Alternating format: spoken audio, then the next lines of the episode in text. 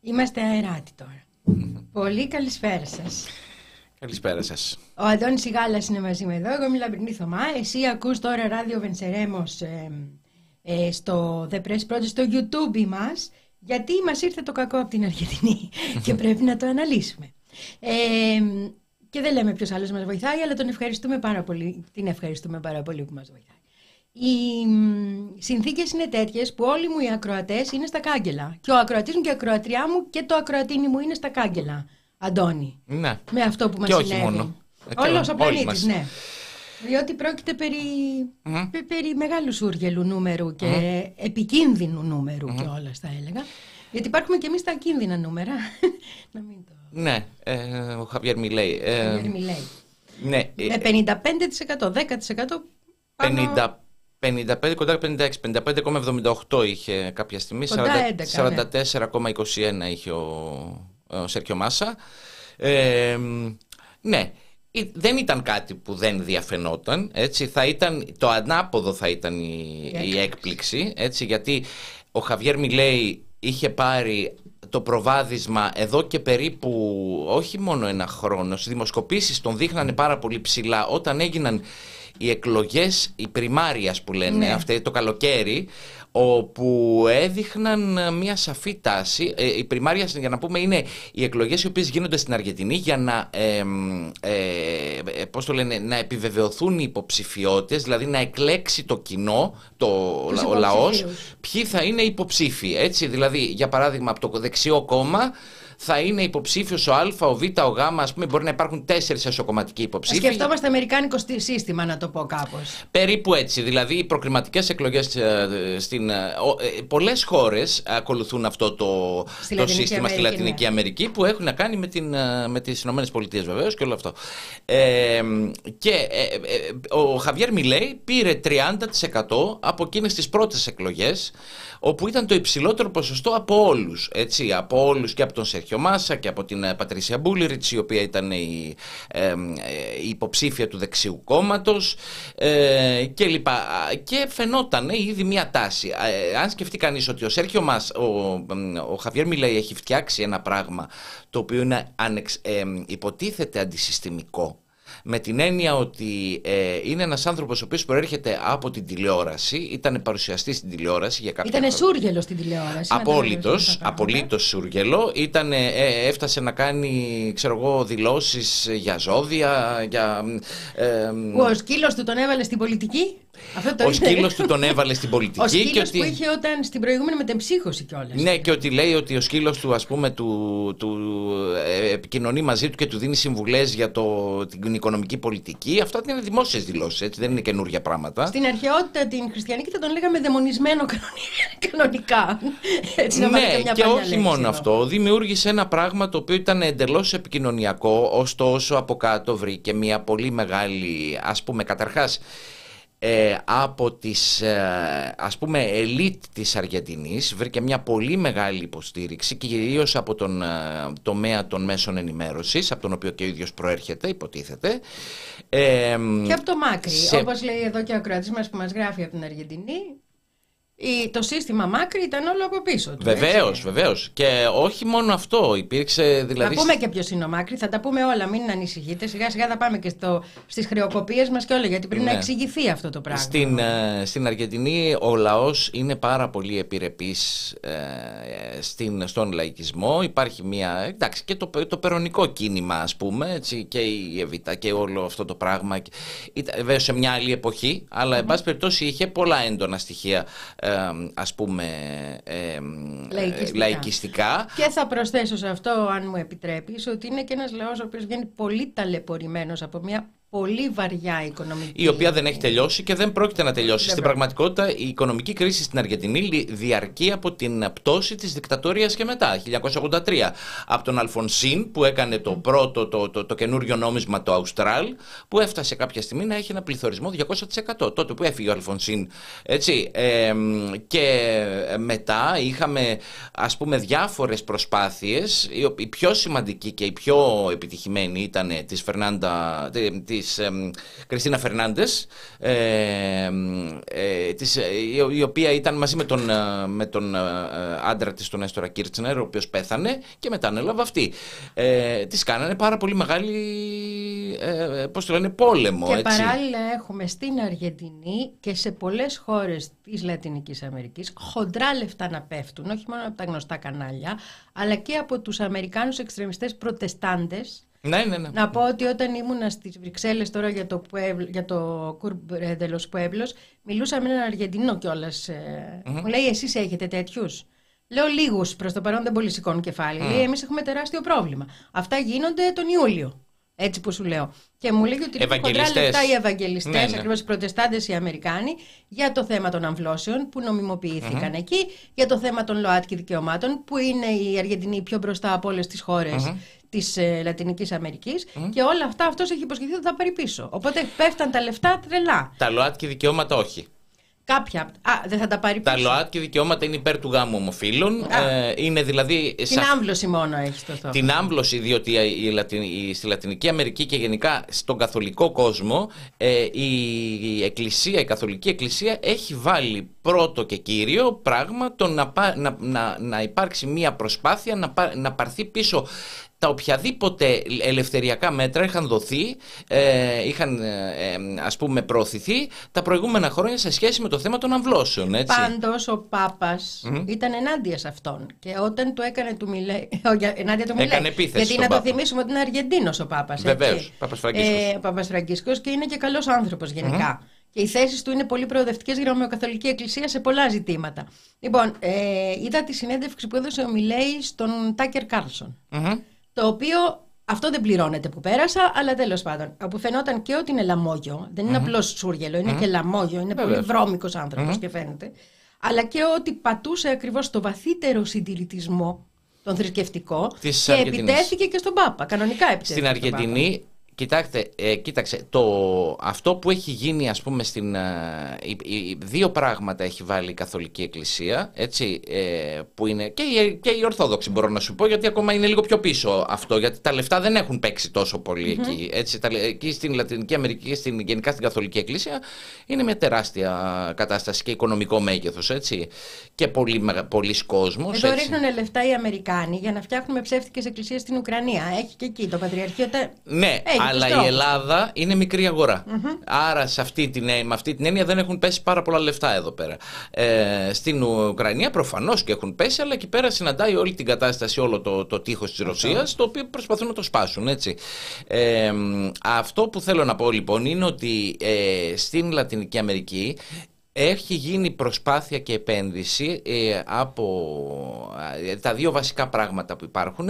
Είναι το ζήτημα των ΛΟΑΤΚΙ δικαιωμάτων τα οποία ΛΟΑΤΚΙ δικαιώματα ε, η Καθολική Εκκλησία προς το παρόν τα έχει βάλει πίσω διότι υπάρχει τα ΛΟΑΤΚΙ δικαιώματα έχουν ταυτιστεί με πάρα πολλά γεωπολιτικά το είδαμε τώρα και με το Ισραήλ στη Γάζα όπου πήγε ε, το Ισραήλ, ε, Ισραηλινοί στρατιώτες ενδεχομένως γκέι, ενδεχομένως και όχι ε, και πήρανε τη σημαία του ουράνιου τόξου, την υψώσανε στη Γάζα ε, σαν σημαία και, ένα, και σύμβολο ενός κατακτητή ε, δηλαδή τα ΛΟΑΤΚΙ δικαιώματα αδιαφορώντας τι σημαίνει αυτό για τη ΛΟΑΤΚΙ κοινότητα πόσο σημαντικό είναι, ε, πόσο την ευαισθητοποιεί και την, και την, τη στοχο, ε, στοχοποιεί ε, ας πούμε απέναντι σε τρομοκρατικές επιθέσεις όπως, είχαν, όπως ήταν αυτή που είχε γίνει στο Ορλάντο της Φλόριντα πριν από κάποια χρόνια που είχε μπει κάποιος και είχε έτσι, σκοτώσει αυτό, αδιάκριτα ας πούμε ναι.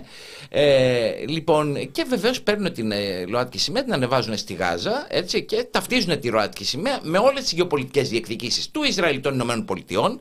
Και βεβαίως με τους, με τους θανάτους παιδιών, με τους θανάτους ηλικιωμένων, τις γυναίκες, τα παιδάκια που τα βγάζουν από τις θερμοκοιτίδες και όλο αυτό το πράγμα. Όλοι, λοιπόν, άρα αυτό το πράγμα, οι ΛΟΑΤΚΙ, τα ΛΟΑΤΚΙ δικαιώματα ε, ερήμην των ΛΟΑΤΚΙ ατόμων και της ΛΟΑΤΚΙ κοινότητας, αυτό πρέπει να το πούμε, mm-hmm. έτσι, όχι όλοι. Χρησιμοποιούνται. Όχι όλοι, αλλά έχουν, έχουν ε, ε, εργολαβικά αναλυφθεί ως ε, μια δυτική αξία η οποία πρέπει με κάποιο τρόπο είναι αυτό που μας διαφοροποιεί η, η, κάποτε η, η Αμερική ε, ε, είχε ας πούμε τη διαφορά που διαφορο, η διαφοροποίησή της ήταν μεταξύ της Σοβιετικής Ένωσης και, της, και της, του δυτικού κόσμου. Ήταν εσείς έχετε ας πούμε την πάλη των τάξεων εμείς έχουμε την ελευθερία των δικαιωματων την ατομική ελευθερία. Λοιπόν από τα, τα, τα, δικαιώματα αυτό που έχει παραμείνει είναι το, τα, τα, τα ΛΟΑΤ και δικαιώματα το οποίο είναι και καινούριο πράγμα γενικώ τις τελευταία 20-30 χρόνια και τα οποία βεβαίως έχουν γίνει ας πούμε αυτό που διαφοροποιεί υποτίθεται το δυτικό κόσμο και τον κάνει φιλελεύθερο σε σχέση με τους υπόλοιπους οι οποίοι είναι άγριοι και δεν ξέρω τι. Αντώνη λοιπόν... μου, πρέπει να πάρουμε την ε, Κασιανή τηλέφωνο. Ναι. Θα κάνουμε ένα μικρό διάλειμμα. Γιατί η Κασιανή έχει πρόσφατα γυρίσει από την Αργεντινή ναι. και έχει ζήσει εκεί να μας δώσει μια εικόνα για να γυρίσουμε και στο θέμα μας και στα ΛΟΑΤΚΙ δικαιώματα. Πολύ ενδιαφέρον.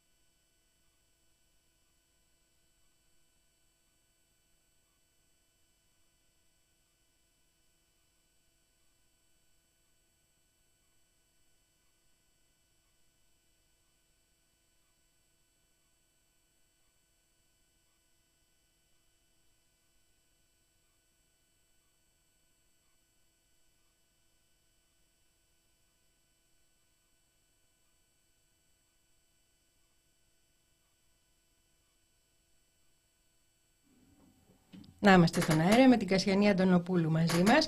Να πω Κασιανή ότι είσαι μαζί μας ε, γιατί ακριβώς έχει ζήσει στην Αργεντινή. Μας ακούς; Καλησπέρα, καλησπέρα, καλησπέρα, Και είναι μεγάλη μου χαρά που σε φιλοξενούμε στην εκπομπή γιατί είναι πρόσφατες και οι αναμνήσεις σου και ξέρεις πολύ καλά τι περνάει αυτός ο λαός. Ε, σας ευχαριστώ πάρα πολύ για την πρόσκληση. Εντάξει, εγώ βέβαια να ξεκαθαρίσω ότι δεν μιλάω με τη ιδιότητα ούτε δημοσιογράφου, ούτε πολιτικού, ούτε ιστορικού επιστήμονα. Είναι ξεκάθαρα βιωματική η προσέγγιση μου. Ε, και ευχαριστώ πάρα πολύ που με κάλεσε. Μα αυτό μου. μας λείπει, Κασιανή, η βιωματική. Η βιωματική. Ε, να πω ότι σε μια κουβέντα που είχαμε κάνει για τους BRICS είχες πει ένα περιστατικό που με συγκλώνησε για, το, ναι. για το φαγητό. Θέλεις να μας το πεις; Ναι, ναι, αυτό είναι ένα από τα, είναι ένα από τα πολλά σκηνικά, γιατί έχουν υπάρξει και βαρύτερα. Ε, στο σκηνικό στο οποίο αναφέρεσαι είχα εφημερία μέσα στην τραπεζαρία την ώρα του μεσογεννου Και κάποια στιγμή έτσι όπως βοηθούσα τις ε, υπαλλήλους ε, να, να μαζέψουν ε, ήταν κάποια πιάτα στη σειρά με αρκετά γεμάτα φαγητά και ε, ένιωσα νευριασμένη, απογοητευμένη που θα πεταχτεί τόσο φαγητό και χαμηλόφωνα του σχολίασα λέγοντας μάλιστα ότι ε, στην Αφρική τα παιδιά πεινούν και εμείς πετάμε τόσο φαγητό. Και πριν προλάβω να στρίψω για να πάω προς την κουζίνα με τα πιάτα, μου πιάνει το χέρι η αρχιμαγείρισα και μου λέει πάντα εσάς τους Ευρωπαίους σας καταλαβαίνουμε από μακριά γιατί χρησιμοποιείτε για να περιγράψετε τη φτώχεια παραδείγματα τόσο μακριά από εσά. Ενώ από άποψη απόστασης χιλιόμετρων. Γιατί ακριβώς και... στην Αργεντινή ο κόσμος πεινούσε. Είναι, ναι, υπάρχουν αυτέ γειτονιές ε, παντού πάνω στο χάρτη. Δεν μπορείς να πεις ότι πλέον υπάρχει μια έτσι, τόσο εγκαιτοποιημένη, διαφοροποιημένη έτσι, εικόνα. Πλέον θα μπορείς να δεις ε, σχετικά οπουδήποτε κάποιον άστεγο ο οποίος έχει φτιάξει με πρωτόκουτα ή με οποιαδήποτε έτσι αυτοσχέδια πράγματα κάτι για να, να κάθεται, να κοιμάται, να τρώει.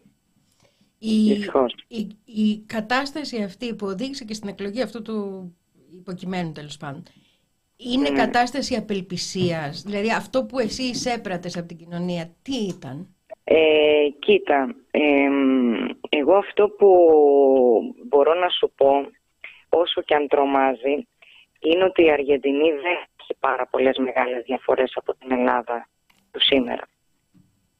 Οι δύο αυτές χώρες έχουν περισσότερες ομοιότητες παρά διαφορές. Εγώ ως ένας άνθρωπος ξεκινώντας να πάει εκεί πέρα, το πρώτο πράγμα που καταλαβαίνεις ότι έψαξα είναι τα εισιτηρια και που, που αντιμετωπίζουν πάρα μα πάρα πολύ ε, περισσότερες φορολογικές επιβαρύνσεις, τα λεγόμενα impuestos, ε, σε σύγκριση ε, με τις υπόλοιπες ε, χώρες. Δηλαδή αν θέλεις να πληρώσεις το νόμισμά τους, την πληρώνεις ακριβά που λέμε απλοϊκά. Εάν θέλεις να πληρώσεις το νόμισμά σου, το ευρώ, το δολάριο κτλ. είναι πολύ διαφορετικό. Ε, και υπάρχει το ίδιο πρόβλημα που υπάρχει και εδώ πέρα. Το να μπορέσει κάποιος να βρει σπίτι ε, είναι άθλος. Ε, τα μεσητικά γραφεία, τα real estate και όλα αυτά, ε, δηλαδή πραγματικά ίσως να μην υπάρχει καλύτερη δουλειά να κάνει στην Αργεντινή από υπάλληλος μεσητικού γραφείου. Υπάρχουν πάρα πολλοί άνθρωποι από τη Γερμανία, από την Αμερική, ε, από την Ιταλία κτλ. οι οποίοι έχουν αγοράσει σπίτια, κίνητα στην, ε, στην Αργεντινή και τα νοικιάζουν ε, είτε σε φοιτητές, είτε σε εργαζόμενους, είτε τα κάνουν επαγγελματικούς φόρους και ζητούν επίσης τα χρήματα σε δολάριο. Εάν είσαι ε, ξένος δεν υπάρχει περίπτωση να σου ζητήσουν να πληρώσεις σε πέσους Αργεντινής το ενίκιό σου. Και για να φροντίσουν να φύγουν ακόμα πιο πολύ από διάφορες φορολογικές ε, επιβαρύνσεις, ε, προτείνουν ε, βραχυπρόθεσμη, συμβόλαιο βραχυπρόθεσμης ενοικίασης, ούτως ώστε να χρειαστεί και να το ανανεώσεις και να πληρώσεις ξανά τον ε, μεσίτη 200-300 δολάρια, αμερικάνικα, έτσι. Ε, και για να ξεφεύγουν και αυτοί με αυτόν τον τρόπο. Και εννοείται ότι τα χρήματα αυτά δεν μένουν μέσα στην Αργεντινή. Ε, βέβαια, Πάνε στη χώρα του ιδιοκτήτη. Πάνε στη χώρα του ιδιοκτήτη. Οπότε ο μέσος ε, άνθρωπος δεν μπορεί να βρει σπίτι, καταρχήν, να ξεκινήσουμε από εκεί. Δεν υπάρχει περίπτωση ένας άνθρωπος. Εγώ σε όσες πορείες είχα πάει και είχα συνομιλήσει με ανθρώπους που ήταν. Σε, ήταν αυτό που ήμουν και εγώ στη χώρα μου πριν πάω εκεί πέρα. Σερβιτόροι, καθαριστές, ξενοδοχό υπάλληλοι, ε, ταμείες σε σούπερ μάρκετ. Ε, είμαστε στην ίδια θλιβερή κατάσταση. Ε, δεν υπάρχει κάποια προοπτική να μείνεις μόνος σου ε, αν είσαι μεταξύ της ηλικίας των 25 και 35 και να προσπαθήσεις να ανοίξεις το δικό Συγκατοικούν όλοι, είτε με τον ξάδερφο, είτε με τον αδερφό, είτε είναι ακόμα στο σπίτι με την οικογένεια για να μπορέσουν να τα βγάλουν όλοι πέρα. Από εκεί και ύστερα αυτό σημαίνει ότι φαντάζομαι η εργατική τάξη και οι άνθρωποι, ας το πούμε που οικονομικά είναι ασθενέστεροι, πληρώνουν και το μεγαλύτερο τίμημα είναι, είναι αδύνατο να ζήσουν. Είναι πάρα πολύ δύσκολο, είναι πάρα πολύ δύσκολο. Δηλαδή και το καταλαβαίνεις ε, αυτό και από το ε, πόσο πραγματικά ε, πόσες φορές παρατήρησα στον ίδιο δρόμο να ανοίγουν και να κλείνουν στο ίδιο σημείο καταστήματα. Και εντωμεταξύ ρώτησα κάποια στιγμή για ποιο λόγο είναι τόσο λίγο το ωράριο που βρίσκεις ανοιχτά κάποια καταστήματα τα οποία εδώ πέρα στην Ελλάδα θα τα δεις, ε, εντάξει, ιδίως στις αλυσίδες, θα τις δεις όλη την ώρα Αλλά και τα ιδιόκτητα θα τα δεις ε, ανοιχτά. Ε, τις ώρες, ξαναλέμε, 9 με 2 και μετά 5 με 9. Ναι. Εκεί πέρα με, τους ρώτησα γιατί είναι τόσο λίγες οι ώρες που είστε ανοιχτοί, δεν σας προλαβαίνω λόγω δουλειάς. Και μου λέει, δεν έχουμε και τόσο κόσμο για να μείνουμε ανοιχτοί. Πράγμα που δεν το είχα σκεφτεί καν, ε, Λαμπρινή.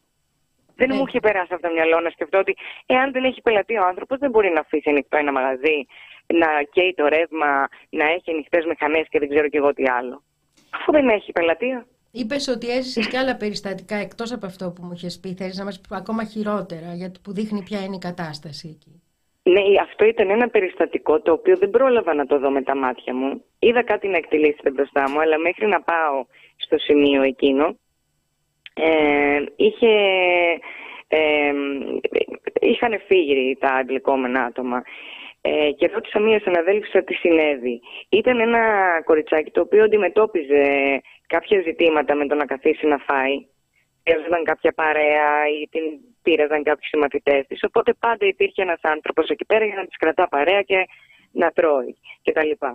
Ε, και κάποια στιγμή τσακώθηκε με κάποιο παιδάκι, δεν ξέρω κάτι ένιωσε, δεν ξέρω τι έγινε και έκανε μετό. Mm-hmm. Ε, μετό. στο τραπέζι επάνω που έτρωγε. Ε, και καποια στιγμη τσακωθηκε με καποιο παιδακι δεν ξερω κατι ενιωσε δεν ξερω τι εγινε και εκανε μετο ε στο τραπεζι επανω που έτρωγε. mm hmm ε στο τραπεζι επανω που ετρωγε Και το περίεργο δεν είναι αυτό. Το περίεργο είναι ότι πήρε μια χαρτοπετσέτα, έκανε άκρη τον εμετό και συνέχισε να τρώει. Πράγμα που εμένα μου φαίνεται αδιανόητο. Αδιανόητο. Και, και όταν ε, τους ρώτησε αν, ε, εάν κατάλαβαν γιατί το έκανε αυτό ή αν τους είπε γιατί το έκανε αυτό, τους απάντησε γιατί σήμερα έχουμε κρέας.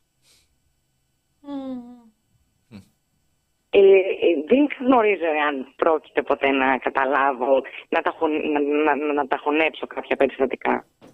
Έτσι, δηλαδή η θέση του παιδιού μέσα σε αυτήν ε, την, σε αυτό το ισχρό περιβάλλον έτσι, της ε, παγκοσμιοποιημένης κεφαλαιοκρατίας είναι ίσως η πιο δυσμενή. Δηλαδή πραγματικά δεν μπορώ να πιστέψω ότι υπάρχει παιδί που είπε ότι δεν πειράζει, θα κάτσω δίπλα από τον εμετό μου να φάω γιατί σήμερα έχουμε κρέας.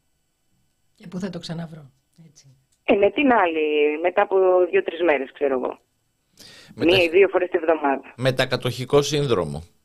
Ναι, ξεκα... μα, έχουμε... μα πρόλαβα να το βιώσουν τα παιδιά και όμως το έχουμε περάσει.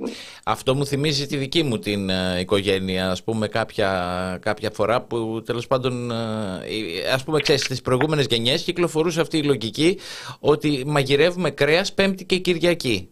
Έτσι. Ναι, ναι, ακριβώς. Κοιτάξτε, εγώ μεγάλωσα σε ένα σπίτι που μαγείρευε Πέμπτη, που πριν το μνημόνιο μαγείρευε την Πέμπτη και Κυριακή. Μετά το μνημόνιο ήταν. Ε, παίζονταν όλες τι μέρες στον τζόγο. Το πότε θα γίνει αυτό. Από ναι, οπότε... εκεί όμως πώς φτάνουμε, Βρε Κασιανής, στο Μιλέη. Αυτό είναι το θέμα. Κοίτα, ε, Λαμπρινή, εγώ πιστεύω ότι ε, σαν πανέξυπνος άνθρωπος που είσαι, ε, νομίζω ότι βλέπουμε για άλλη μια φορά, μια, γιατί έχει γίνει ένα αξιαγάπητο ε, επαναλαμβανόμενο μοτίβο ε, για όσους αποφασίζουν έξωθεν κάθε χώρας και αναλαμβάνουν να έχουν ρόλο μέγιστο για την πορεία των πραγμάτων, έτσι, της κυβέρνησης, τεχνικής οικονομίας κτλ. κτλ. Να βλέπουμε έναν τηλεαστέρα, ο οποίος ξεκινά ως μια αγαπητή ή ε, αστεία ή προσφυλής ε, προσωπικότητα, ε, να τον προμοτάρουν μέσα από αυτό για να γίνει γνωστός, δηλαδή να μην χρειάζεται να πληρώσουν και τους followers μέσω ε, από πλατφόρμες κτλ. Σου λέει είναι οι τηλεθεατές έτοιμοι και μετά όλος τυχαίως, όπως και ο κύριος Ζελένσκι παραδείγματος χάρη, όλος τυχαίως να βρίσκεται και πριν από αυτό έχει όλο, όλο το πακέτο του γνωστού λαϊκιστή. Έτσι, μιλάει ότι θα ρίξει βαρύ πέλεκι σε όσους έχουν κορυδέψει τη χώρα του, ότι ε, δίνει απειλές αριστερά και δεξιά και πάνω και προς τα κάτω ότι όσοι θέλετε να εκμεταλλευτείτε το λαό ετοιμαστείτε να ε, βιώσετε και να γευτείτε την οργή του. Έχει όλο όλο όλο το παρουσιαστικό αυτό το γνωστό πριν καυτηριάζω, σχολιάζω, επιτίθεμαι στα πάντα και σε όλες τις αδικίες χωρίς όμως να έχω ξεκαθαρίσει κιόλας επί ποιου οικονομικού προγράμματος μιλάμε με ποιου θα συνεχίσω εμπορικές ε, σχέσεις, τι θα κάνω με, με άλλες ε, συμφωνίες διακρατικές, διμερείς κτλ. Τα έχει πει Αυτό αυτά. όλο. Επί της ουσίας, τα έχει πει αυτά. Ε, ε, να δούμε τι θα όταν, κάνει, βέβαια. Όχι όταν ήταν ε, τηλεαστέρας. Μετά α. εμφανίζεται έτσι εκλέγεται με όλα όσα έχει, τον έχουν σημειοστολίσει και μετά ξεκινάει και λέει την κάθε αρλούμπα η οποία όταν, δηλαδή, όταν βγαίνει και σε χαιρετά ο ίδιος ο Τραμπ, ναι. ναι. Καλά, ο Τραμπ ε, μπροστά του είναι διανοούμενος. Δηλαδή, εγώ το είπα, μπροστά στο Μιλέη ο Τραμπ είναι διανόηση. και έχει μεγάλη σημασία ο τρόπος που προωθήθηκε από μια ε, δεξιά διεθνή, η οποία έχει δημιουργηθεί. Ναι, ναι, ναι. ναι, ναι. Και, η οποία τον πρόβαλε κατε... Όταν η Αμερική σου, χαρί, ε, σου χαρίζει το σύνθημά σου, είναι σου περάσει το πρόγραμμά της. Και όχι μόνο η με χρόνια, κάνουμε, είναι πλάκα, είναι σταθερό, είναι αστείο. Έτσι, όταν ο άλλος σου λέει πήγαινε να κάνει στην Αργεντινή που ξανά, που το έχει πει για, τη δικιά του, για το δικό του πρόγραμμα, ήταν το δικό του σύνθημα της δικής του καμπανια mm-hmm. είναι σίγουρο ότι για να σου εύχεται κάτι τέτοιο δεν σε θεωρεί ε, εχθρό. Και δεν είναι μόνο η Αργεντινή, δηλαδή έχει, υπάρχει μία έτσι, επικοινωνία του και με το Ισραήλ, το οποίο Ισραήλ είναι φανατικός υποστηρικτής, έχει πει ότι θα μεταφέρει και την, σημαία, προ- καλέ, και την τι πρωτεύουσα κόλλαγε. στην Ιερουσαλήμ, το οποίο δεν έχει γίνει ακόμα για την Αργεντινή και επίσης μεταξύ των, της καμπάνιας Βέβαια. ας πούμε της, ε, του πρώτου γύρου των εκλογών και του δεύτερου πήγε, έκανε ένα ταξίδι αστραπή, πήγε στις Ηνωμένες Πολιτείες για να επισκεφτεί τον τάφο ενός χασιδικού ραβίνου ο οποίος ήταν επικεφαλής ενός τάγματος κλπ και είπε ότι εγώ αυτό κλπ είναι, είναι ας πούμε ο άνθρωπος ε, που εν πάση περιπτώσει με οδηγεί ιδεολογικά κλπ ο οποίος ήταν ένας Εκτός από άνθρωπος το σκύλο του. Ήταν, ήταν, ήταν ένας, ένας Εβραίος της Ουκρανίας, έτσι, για να το πούμε και αυτό. Ναι. Γιατί υπάρχει... Η, κι- εντάξει, η κίνηση αυτή ήταν, αποτέ, ήταν ξεκάθαρο το επισπράγισμα Ναι. της υποτέλειάς του απέναντι σε όλο αυτό που συμβαίνει αυτή τη στιγμή. Ε, κοιτάξτε, δεν είναι ε, ούτως ή άλλως ε, στην Ευρώπη και αυτή τη στιγμή προς ε, Ανατολάς έχουν μονοπολιστεί τα μέτωπα. Είναι λογικό να ανοίξει και κάτι άλλο εκεί πέρα. Έτσι, και ούτως ή άλλως έχουμε ενδεχόμενα και άλλα μέτωπα ε, για την Ανατολή, τα οποία δεν πρόκειται να μείνουν ε, έτσι. Ναι, ναι. Ε, απλά το, το θέμα είναι ότι ο κόσμος δεν συνειδητοποιεί ότι αυτή τη στιγμή οι χώρες οι οποίες είχαν ένα κάρο αμερικανοκίνητες χούντες και μετά όλος τυχαίως, εντός εισαγωγικών δεν το εννοώ το τυχαίως, βρεθήκανε κάτω από τον μνημονιακό ζυγό με το δούνου του σε πλήρη εποπτεία των Ε, αυτό κινήσεών είναι. του Αυτό είναι. ξαφνικά, ξαφνικά βλέπουμε να υλοποιούνται ακριβώς τα οικονομικά προγράμματα που είχαν θέσει οι Οι χούντες τους. χούντες. Και όχι Χωρίς μόνο. να πριν ναι. να μπεις και να διαβάσεις σε- σε- σε προκαλώ γιατί το έκανα μια εβδομάδα πριν, ακριβώς για, για το Μιλέη, χωρίς να ξέρω, γιατί ε, να το πούμε και αυτό, εχθές με ενημέρωσης ε, Ναι, για να χτες, μιλήσω. τελευταία στιγμή. Καλά έκανες και εγώ έτσι είμαι. Ε, λοιπόν, κοιτούσα ε, τι συμβαίνει, στις, ε, αυτό ακριβώς ψάχνω αυτή τη στιγμή, στις χώρες που είχαν ανε- αμερικανοκίνητες φούντες, όπου και αν ήταν πάνω στον πλανήτη, μετά τη μνημονιακή τους ε, σύμβαση, τι πρόγραμμα οικονομικό υλοποιείται. Κοίτα τι λέει ο Μακαρέζος Και και τι- τράβα πες μου εάν έχει φίλο το Μιλέη ή αν εγώ πρέπει να αλλάξω γυαλιά, γιατί δεν διαβάζω κάτι καλά. έχεις Μιλάμε απόλυτο ο δίκιο. άνθρωπος ε, και αυτό είναι ε, ειδικά τα τελευταία 10 χρόνια πάει τρένο αυτή η διαδικασία. Δεν είναι τυχαία έτσι προφανώς. 90, 90 χώρες αυτή τη στιγμή είναι καταχρεωμένες. Απ- Στο δούνο του 90 χώρες και εμείς καθόμαστε τώρα και, και ψάχνουμε ε, ε, ψήλους τάχυρα. Έτσι, 141 εκατομμύρια άνθρωποι στον αραβόφωνο κόσμο είναι εκτεθειμένοι σε επι, επισητιστική επισφάλεια. Δεν είναι σίγουρο το ψωμί. Ναι. Κάνει. Ε, Έτσι. Μιλάμε για κοσμάκι. Κοσμάκι. Πόσο είναι, γύρω στα 900 εκατομμύρια, πόσο, πόσο είναι, με τα βάλεις κάτω. ναι. Έτσι. Και μετά απορούμε για τα μέτωπα. Μμ. Όχι, πρέπει να σε αφήσουμε από ό,τι ξέρω. Έχεις ε, Σε δουλειά. ευχαριστώ πολύ. Αλλά εμείς ευχαριστούμε γιατί πραγματικά ήταν πολύ Και διαφορετικά. συγγνώμη που δεν και η- έχω καθόλου. Δεν το καθόλου συζητάμε εγώ δεν καθόλου. μπορώ να. Ε, ε, δεν έχω γνώσεις περι, περισσότερες. Απλά τι την λες εμπειρία τώρα; μου μεταφέρω. Και είναι σημαντική, γιατί κα- πρέπει να καταλάβουμε τι συμβαίνει σε αυτές τις περιπτώσεις και πώς εκμεταλλεύονται ακριβώς την απελπισία του κόσμου. Είναι πολύ σημαντικό να το καταλάβουμε. Σε ευχαριστούμε πολύ, Ε, Κασιανή μου. ελπίζω, ε, θέλω, το- το τελευταίο πράγμα Ναι. που θέλω να αναφέρω γιατί το θεωρώ σημαντικό ε, είναι ότι θέλω να θυμούνται όλοι εντός και εκτός Αργεντινής ότι μιλάμε ε, για την ε, χώρα ε, που γέννησε τον μεγάλο ε, ηγέτη και επαναστάτη Τεγεβάρα Ναι. ο, του οποίου το σπίτι εδώ και τρία χρόνια ε, έχει βγει στο σφυρί και πωλείται. Μμ. Δεν έχει υπάρξει μισή μέρα ε, να, να γίνει ούτε μία κινητοποίηση για αυτό το ζήτημα και εδώ και εκεί. Μμμ. Δεν μιλά κανένας γι' αυτό και είναι σαν να μην υπήρξε ποτέ σε αυτή τη χώρα αυτός ο άνθρωπος. Ε, είναι φυσικό γιατί θέλουν να που, θα εξαφανιστεί η έπρεπε, μνήμη. που θα έπρεπε να εμπνέει κατά χιλιάδες, για- όπως, όπως κάνει και στον υπόλοιπο κόσμο, αλλά δυστυχώς μια επίσκεψη στην Αργεντινή θα σας πείσει για το γεγονός ότι εμείς γνωρίζουμε περισσότερα πράγματα και ασχολούμαστε πολύ περισσότερο από ότι ο μέσος νεολαίος εκεί πέρα αυτή τη στιγμή. Και αυτό δεν σας το λέω με θλίψη, γιατί εγώ στους νεολαίους είχα εκεί πέρα από τα μαθήματα ενηλίκων που έκανα, οι δεν ήταν υποστηρικτέ του Μιλέ προφανώς. Οι άνθρωποι ήταν σίγουροι για την εκλογή του. Ε, ε, Το είπατε κι εσείς πριν, ε, το είπε ο κ. Σιγάλος, ότι σπροχνόταν απίστευτα, ειδικά στους κύκλους ε, των νεολαίων.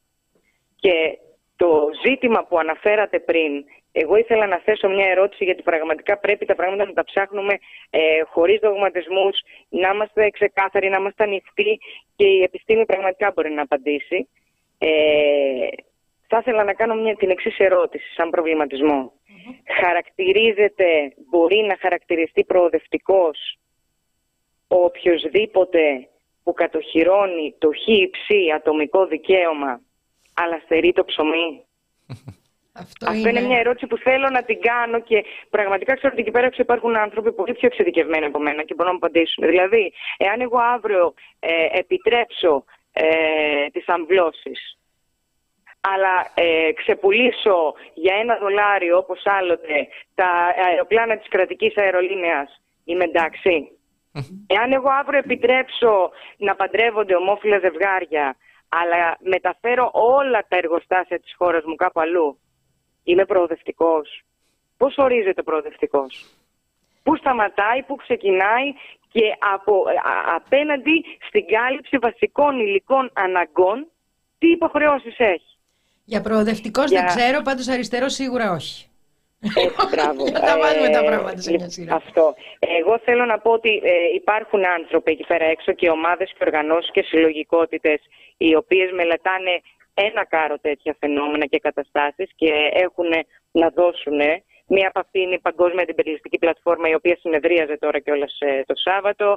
Ε, είναι το, το site της είναι wap21.org όποιος θέλει να μπει ε, να δει. Είναι, ε, είναι μια πλατφόρμα η οποία είναι μια, που έγινε με την πρωτοβουλία του κόμματος Λαϊκής Δημοκρατίας της Νότιας Κορέας.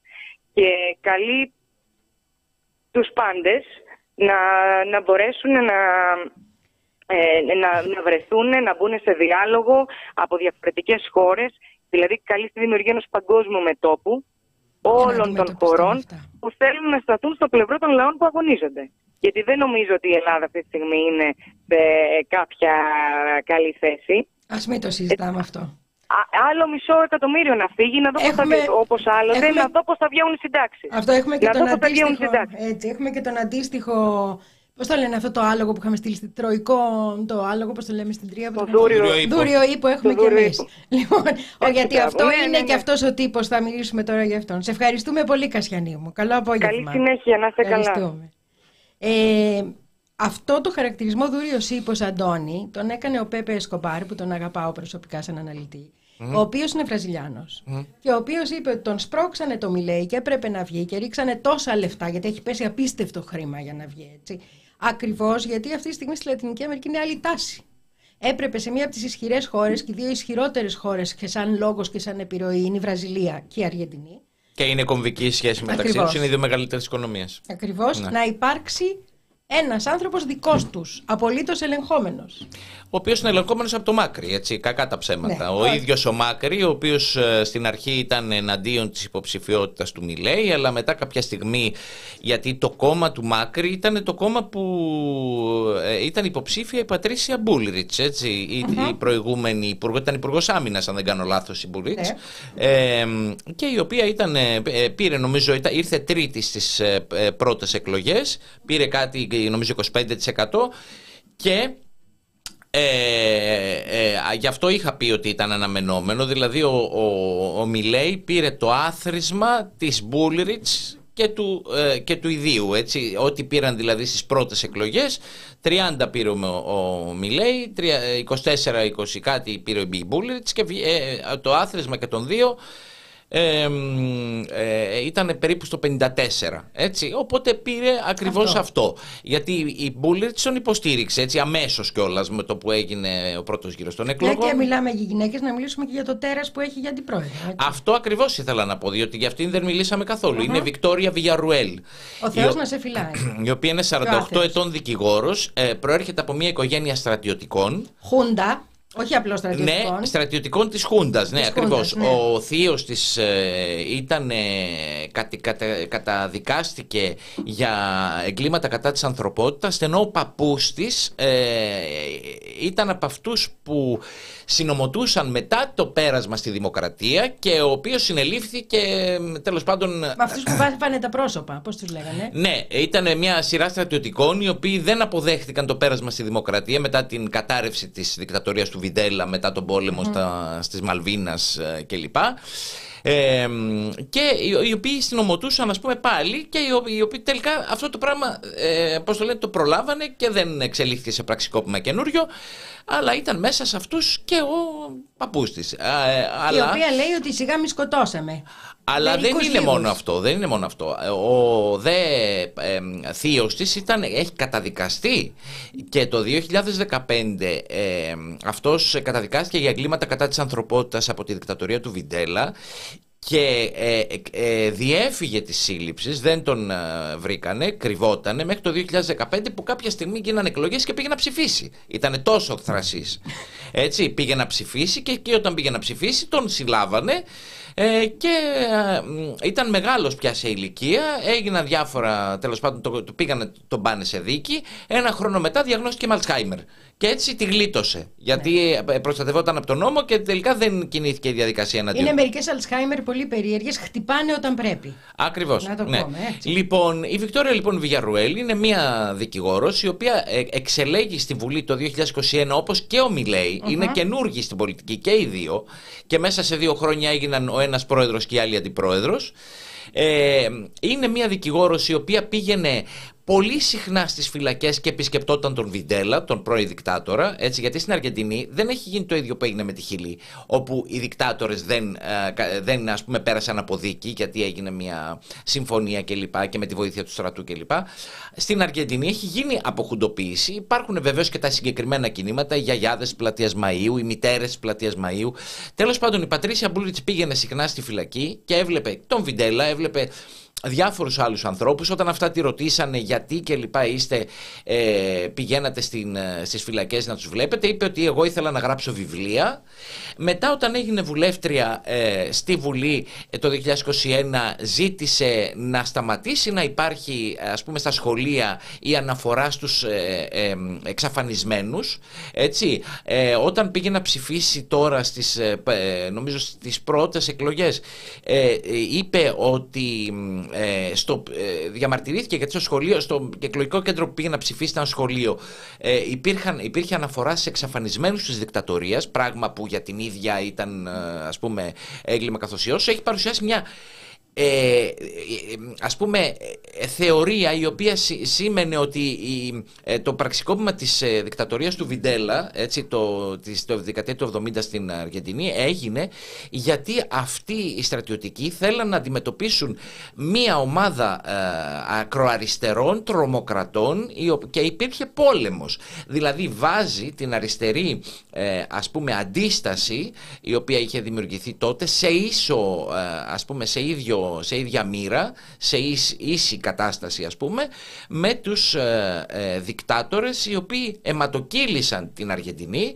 ε, με μία πάλι διεθνή της δικτατορίας η οποία ήταν η, η επιχείρηση Κόνδωρας όπου ήταν τότε η, η, Αργεντινή, η Βραζιλία, η Χιλή και η Ουρουγουάη τέσσερις μεγάλες χώρες ε, του νότου της Αμερικής οι οποίες είχαν συμφωνήσει ότι θα, θα συνεργάζονται μεταξύ τους έτσι ώστε να κυνηγάνε αριστερούς από τη μία χώρα στην άλλη. Ήταν το Κόνδορ το περίφημο σχέδιο που ήταν και η CIA. Η περιχείρηση Κόνδωρας, το οποίο είχε ναι. βεβαίως ε, εκπονηθεί από τη CIA και με αυτόν τον τρόπο. Λείπει ο Μάρτης από τη Βεβαίως. Και με αυτόν τον τρόπο είχαν ε, εξοντωθεί διάφοροι άνθρωποι, εξαφανίστηκαν. Ε, Τους πέταγαν με τα αεροπλάνα, με τα ελικόπτερα, καλές Με τον ίδιο τρόπο, με αυτή ναι. την επιχείρηση Κόνδωρας, δολοφονήθηκε ο πρώην Υπουργός Εξωτερικών της Χιλής στις Ηνωμένες Πολιτείες που βρισκόταν ο Λετελιέ το 1976. Η υπόθεση Λετελιέ είναι τεράστια. υπόθεση Λετελιέ. Ε, ακόμα και σήμερα δηλαδή. Στήθηκε ένα μνημείο πρόσφατα στις ΗΠΑ στη μνήμη του Λετελιέ. Ε, κυβέρνηση Κάρτερ, μόλις και αναλάβει. Ε, και ε, αφού λοιπόν όλα αυτά τα πράγματα ε, έγιναν τέλος πάντων ε, ε, στην Αργεντινή, η κυρία Βιγιαρουέλ ζητάει να μην υπάρχει ας πούμε καμία αναφορά σε εξαφανισμένους κλπ. Και, και έχει πει ότι δεν είναι μόνο ότι θα τη βάλει, ότι την έχει αντιπρόεδρο, θα τη βάλει και υπουργό άμυνας. την κυρία ε, Βιγιαρουέλ. Ε, πράγμα που σημαίνει ότι υπάρχει εναγκαλισμός με το κίνημα των αρνητών της Χούντας, το οποιο έχει τα τελευταία χρόνια και ειδικά την Προεδρία Μάκρη που ήταν η προηγούμενη, έχει ε, διονγκωθεί έτσι, υπάρχει μια προσπάθεια ξεπλήματος της Χούντας ε, και βεβαίως ε, ε, ε, θεωρούν ας πούμε ότι αυτό το πράγμα ας πούμε ήταν κάτι το οποίο δεν έπρεπε να γίνει γιατί η χώρα ήταν σε δύσκολη κατάσταση και δεν ξέρω κι εγώ. Στην λοιπόν... ουσία αυτή η τύπησα, γιατί αυτό επειδή δεν είναι πολιτικό, αυτός μπορεί να πετάει πυροτεχνήματα αλλά δεν είναι πολιτικό και αυτός. φαίνεται έτσι. Ναι. Λοιπόν, αυτή είναι η Χούντα παρούσα για να του δίνει το πολιτικό στίγμα. Μα το ίδιο έχει γίνει και επί της Προεδρίας Μάκρη. Επί της Προεδρίας Μάκρη, οι αρνητές της Χούντας και γενικά όλα αυτά τα χουντο, ας πούμε, ε, έτσι, το, τα, τα χουντοφιλικά ας πούμε, προς τη Χούντα ας πούμε, ε, κινήματα, ας το πούμε έτσι, και ομάδε, ομάδες, αυτά είχαν αποκτήσει πρόσβαση ας πούμε, στην εξουσία και ε, προνομιακά, προνομιακή κατάσταση. Και ε, έχουν προσπαθήσει να περάσουν και νόμους, ας πούμε, που να δίνεται αμνηστία ή οτιδήποτε οτιδήποτε άλλο τέλος πάντων. Ε, αυτό σημαίνει ότι η κατάσταση γενικά στην Αργεντινή ε, συνδέεται και πάλι με μια κατάσταση ανομαλίας. Αυτή τη στιγμή αυτό που έπαιζε το ρόλο ας πούμε των στρατιωτικών δικτατοριών μετά τη δεκαετία του 1980 που ε, έχουμε την αλλαγή και πέρασμα στη δημοκρατία και της Αργεντινής και της Βραζιλίας ε, και, της, Χιλής, αργότερα, έτσι, τα, τέλη της δεκαετίας του 80 ε, και της Ουρουάης. Έτσι. Ε, αυτό λοιπόν οι στρατιωτικές δικτατορίες δεν βολεύουν πια της, ε, έτσι, τη μεγάλη το παραμύθι χώρα του καπιταλισμού. Ε, αξιών και ναι, αρχών. Την ε, μεγάλη χώρα του καπιταλισμού και τη βοηθάει πλέον, τη, τα, τα, τα, τα εργαλεία πλέον έχουν γίνει η Παγκόσμια Τράπεζα, την Παγκόσμια Τράπεζα και το Διεθνές Νομισματικό Ταμείο με πρώτο παράδειγμα τη Βολιβία της δεκαετίας του 80, έτσι, την ε, θεραπεία του σοκ, όπου ήταν τότε μέσα και ο Τζέφρι Σάξ, ο οποιος ε, σήμερα είναι ένας πάρα πολύ σημαντικός ε, προοδευτικός, ας πούμε, ναι, αλλά είχε εφαρμόσει τη θεραπεία του σοκ ε, στη Βολιβία, ήταν η πρώτη χώρα στην οποία εφαρμόστηκε και μετά εφαρμόστηκε και σε όλες τις υπόλοιπες της Λατινικής Αμερικής. Ε, Αντώνη, να σε ρωτήσω κάτι. Ναι. Αυτό τώρα που βλέπουμε, μαζί με την ακροδεξιά τάση στην Ευρώπη. Γι' αυτό είχα πει να αναφερθούμε και στην Ισπανία, δεν θα το κάνουμε mm. όμως γιατί δεν προλαβαίνουμε. Με διάφορες μελώνει, το Vox τώρα που κάνει τις διαδηλώσεις στην Ισπανία, την ακροδεξιά, με τον Όρμπαν, με τον άλλο τον ε, Πολωνό, με το ότι έχουμε και στην Λατινική Αμερική ένα τέτοιο δούριο ύπο.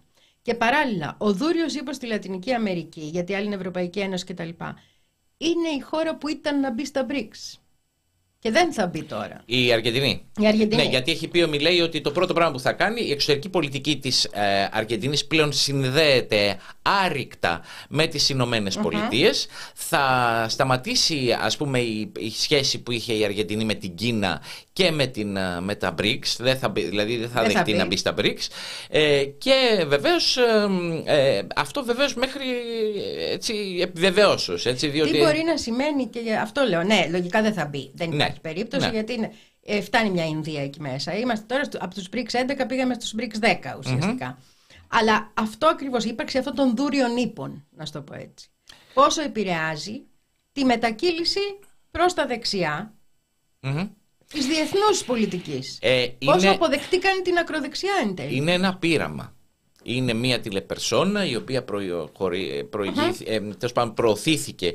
Ε, είναι ένας άνθρωπος ο οποίος στην πραγματικότητα είναι εκτός Θα έκανα εδώ μια εντελώς ε, έτσι...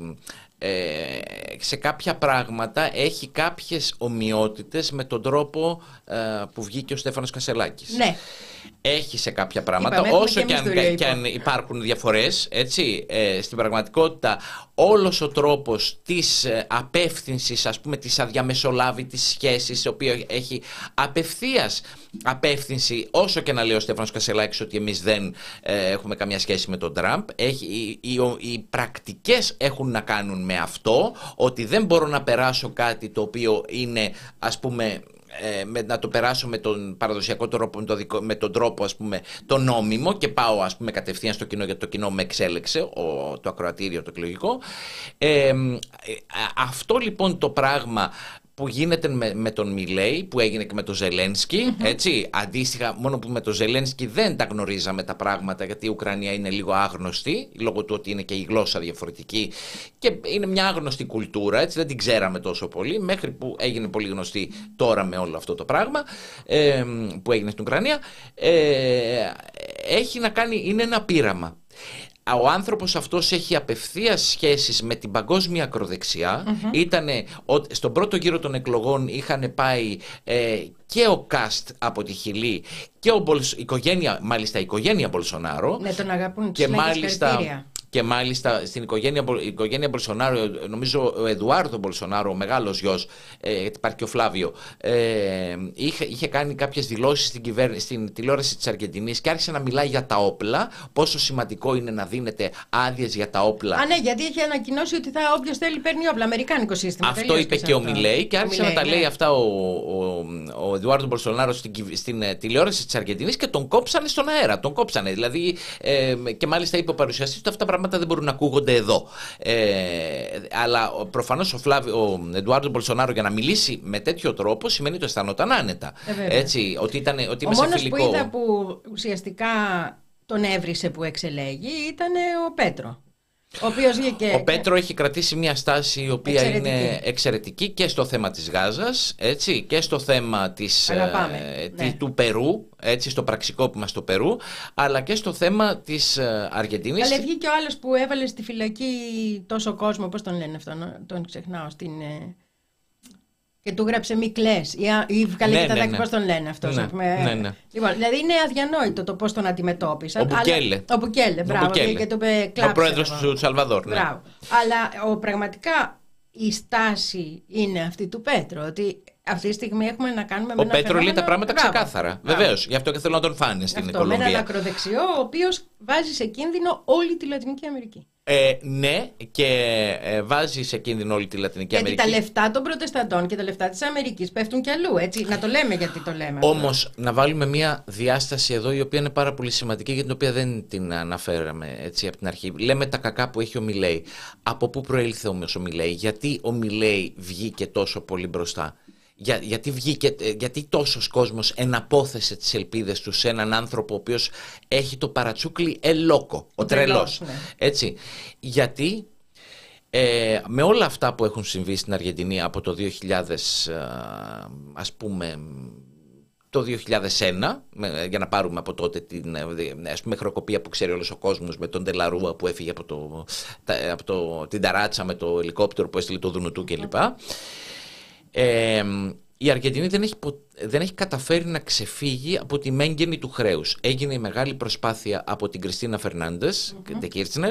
ε, να, η ο μόνος τρόπος να ξεφύγει από αυτό είναι να κάνει στάση πληρωμών. Να μην πληρώσει το χρέος, έτσι, με ό,τι και αν αυτό σημαίνει.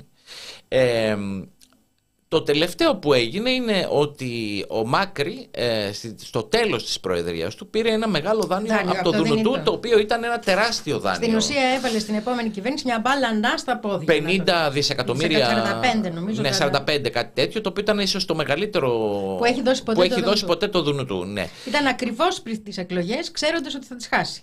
Ναι, βεβαίως. Και πήρε το δάνειο ε, και βεβαίως το δάνειο το φόρτωσε στην επόμενη κυβέρνηση και ήρθε ε, ο Αλμπέρτο Φερνάντες, ο οποίος ήταν ο πρόεδρος με αντιπρόεδρο την Κριστίνα Φερνάντες, η οποία ε, ουσιαστικά έκανε την, την παραχώρηση, ας το πούμε έτσι παραχώρηση, γιατί ήταν εκείνη να είναι υποψήφια για προεδρο αλλά τελικά έβαλε τον Αλμπέρτο Φερνάντες. στην πραγματικότητα η κυβέρνηση της, ε, του, του Αλμπέρτο Φερνάντες έχασε, άρχισε να χάνει πάρα πολύ ε, από το momentum το θετικό που είχε ε, μέσα στα μόλις είχε εκλεγεί το 2018 άρα ανέλαβε το 19 έτσι αμέσως άρχισε να χάνει με την πανδημία που έγιναν διάφορα έτσι απίστευτα πράγματα, πάρτι στο Προεδρικό Μέγαρο, εν μέσω lockdown, ε, ξέρω εγώ διάφορες έτσι συμπεριφορές λίγο... Που προκαλούσαν το λαό, ο οποίος... Αλαζονικές ναι. και βεβαίως άρχισε να διαφαίνεται ότι υπάρχει μια τεράστια κόντρα μεταξύ του Προέδρου και της Αντιπροέδρου, η οποία είχε να κάνει με ζητήματα τα οποία έχουν... Ε, ε, δηλαδή η Κριστίνα Φερνάντες ήταν υπέρμαχη του να υπάρξει μια πιο αριστερή πολιτική, να αρνηθεί η κυβέρνηση να πληρώσει το δάνειο δάνειο, Έτσι.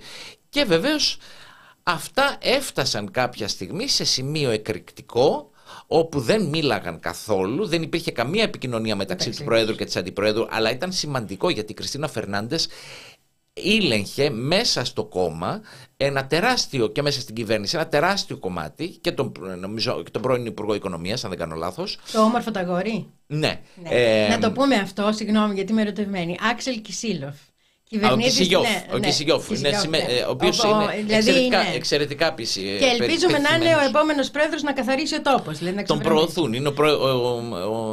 Της αριστεράς ο υποψήφιος θα είναι. Υπο... Ναι, αλλά είναι αυτή τη στιγμή ο κυβερνήτης του Μπενο Άιρε ή δήμαρχο. Ναι, είναι κυβερνήτης του Μπενο Άιρε. Κυβερνήτης της πολιτείας του Μπενο Άιρε. Ναι, και είναι, είναι... κούκλος.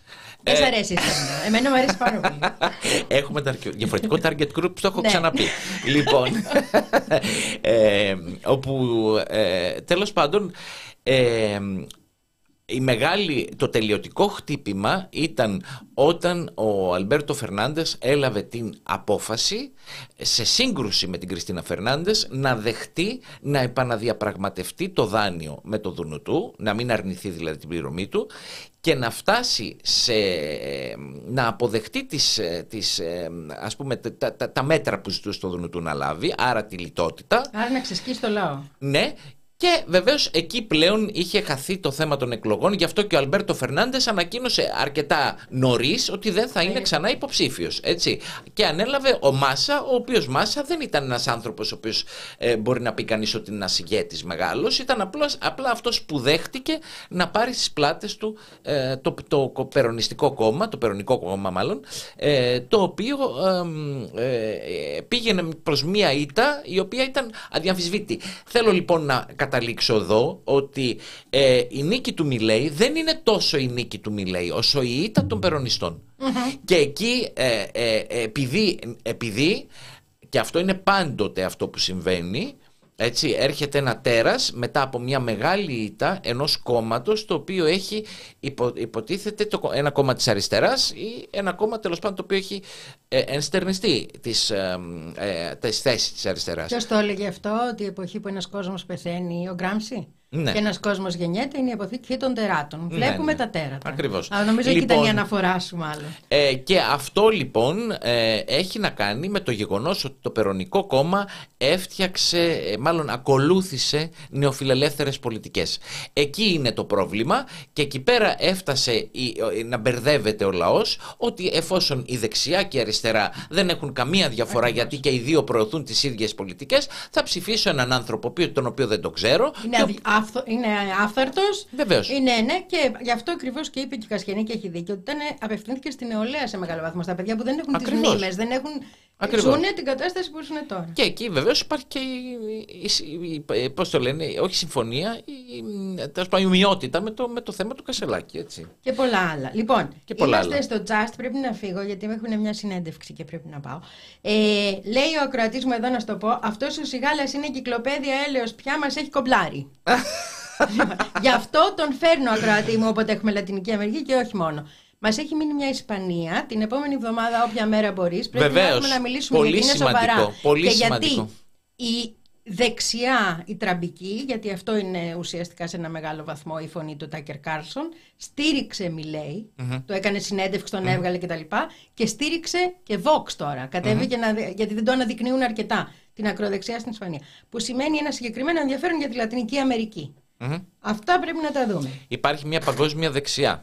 Και δεν είναι μόνο το Vox, ήταν και ο Ντουτέρτε στις Φιλιππίνες τότε. Έτσι. Ε, εντάξει, θα τα πούμε. Θα τα πούμε την άλλη εβδομάδα. Πάμε και Φιλιππίνες, όπου έχει σπανόφωνο κόσμο. Εμείς θα πηγαίνουμε βόλτα. Πολλά φιλιά σε όλους. Αύριο κονσέρβα. Σήμερα ήμασταν ζωντανά γιατί μας έκανε τη χάρη ο Αντώνης και η Κασιανή και σας ευχαριστώ και τους δύο πάρα πολύ.